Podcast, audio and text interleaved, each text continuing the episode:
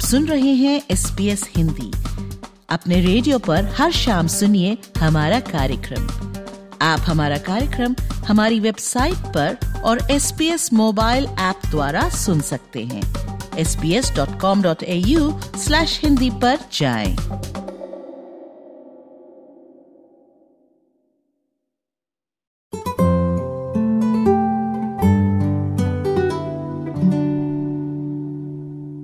Try to feel a little bit, try to make yourself a little bit more invisible generally, I've, no, I've noticed myself doing.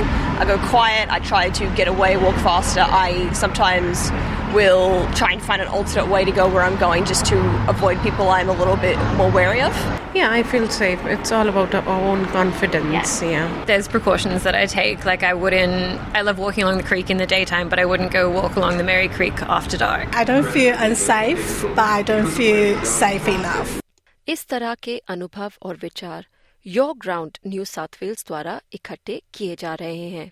Your ground New South Wales एक ऐसा interactive और क्राउडसोर्स्ड map है जो महिलाओं और लिंग विविध लोगों को ऐसी जगहें जहां वो असुरक्षित महसूस करते हैं, उन जगहों के बारे में सुझाव आमंत्रित करता है। योगदानकर्ता गुमनाम रूप से किसी भी स्थान को सुरक्षित या असुरक्षित के रूप में मैप पे पिन कर सकते हैं। नवंबर से अब तक एक हजार से अधिक सबमिशन हो चुके हैं। ये सबमिशंस दिखाते हैं कि लगभग तीन चौथाई स्थानों को असुरक्षित के रूप में पिन किया गया है। पार्क और बीचेस को सबसे सुरक्षित और कार पार्क को सबसे असुरक्षित पिन किया गया है। X Y X lab Monash university का एक ऐसा लैब है जो लिंग, पहचान, शहरी स्थान और वकालत के बीच के संबंध पता लगाता है।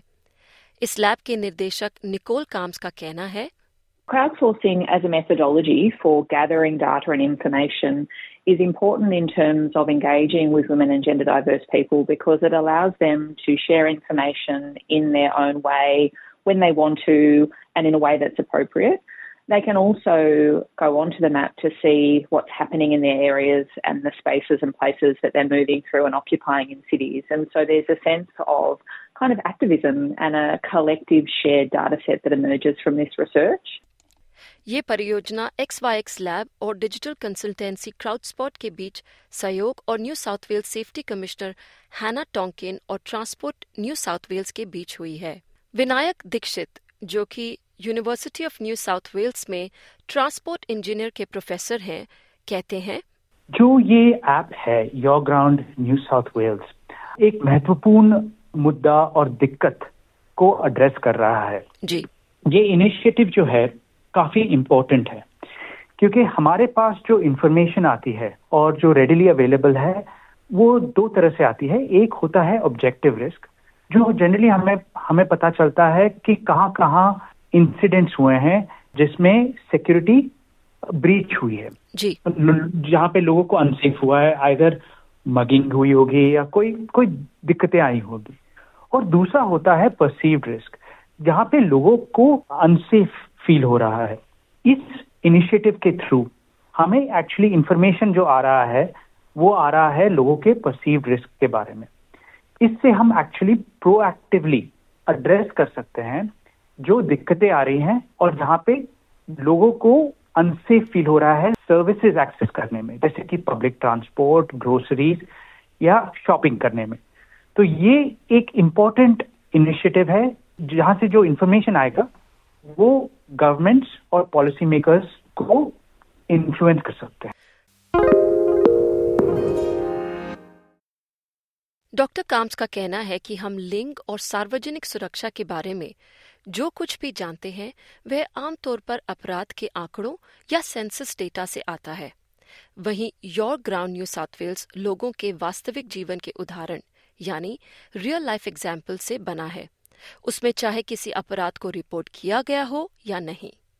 There's actually just really pragmatic issues, like what is it that women and gender diverse people are doing in their day-to-day moving through and into cities that they're changing so that they can feel safer. And for some people that may, may mean using their car more often. It might mean tracking the, the trains or the public transport. It might mean calling a friend. So, you know, it's kind of these things. I, I would be interested to understand what their workarounds are. Doctor calms का कहना है कि सबसे महत्वपूर्ण marker जो कि इस app में देखा गया है वो है passing through. And while this might seem quite minor, it's actually really significant because what it means is they're not hanging out in spaces and they're not having the authority just to, to be in spaces for the sake of, of kind of using them. And so if women and gender diverse people are constantly moving through, constantly passing through, well, then that tells us something about their experience. And it also changes the experience for other women as well, because there's not a sense of authority to be in public spaces. We know that when we have the presence of other women and other gender diverse people across generations, across different ethnicities and cultures. This really creates a feeling of public safety. So being able to understand that condition is really important to this research. Full Stop Australia की C E O Karen Bivan आम लोगों के अनुभवों को केंद्रित करने के लिए योर ग्राउंड और न्यू साउथ वेल्स महिला सुरक्षा आयुक्त की सराहना करती हैं. उनके संगठन ने सिटी ऑफ मेलबर्न और विक्टोरिया पुलिस की योजना प्रोजेक्ट नाइट जस्टिस पे पहले भी काम किया हुआ है. इस योजना का लक्ष्य था यौन हिंसा को रोकना और इनका slogan everyone has the right to enjoy Melbourne after dark था. What people think safety is and what safety is lived um, is quite different. And there's a lot of evidence in the literature about the way that architecture, say, um, public spaces and other environments have been designed with men at the centre, designed by men for men. And that's not the experience that women and people who are gender diverse bring to this. And we need to actually really amplify those voices.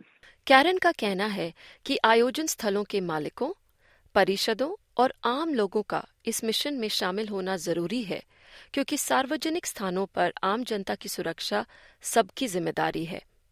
अब तक your ground ने पाया है कि map पे अपनी राय देने वाले लोगों का सबसे बड़ा चिंता का विषय है बीइंग आउट आफ्टर डार्क यानी अंधेरे के बाद घर से बाहर जाना.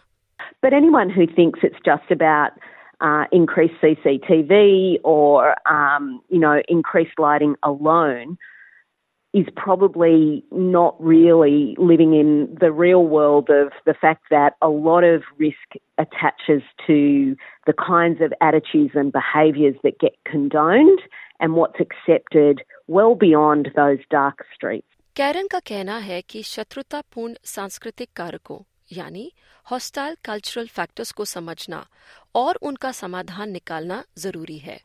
Your ground New South Wales की सबमिशंस का आखिरी दिन आठ फरवरी है. रिपोर्ट साल के मध्य में जारी की जाएगी और जनता के लिए उपलब्ध होगी. इसमें शामिल लोगों को उम्मीद है कि ये ऐसी नीतियों को आकार देने में मदद करेगी जो शहर को सभी के लिए एक सुरक्षित जगह बना सके. यदि आप या आपका कोई परिचित पारिवारिक या घरेलू हिंसा के बारे में बात करना चाहता है तो वन एट हंड्रेड रिस्पेक्ट को one eight hundred seven three seven seven three two पर कॉल करें या लाइफलाइन को one three one one one four पर कॉल करें. आपात स्थिति में जीरो जीरो जीरो पर कॉल करें.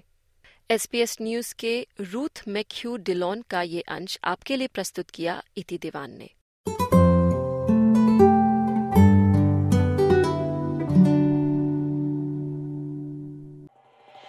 एस बी एस रेडियो से डाउनलोड करने के लिए आपका धन्यवाद.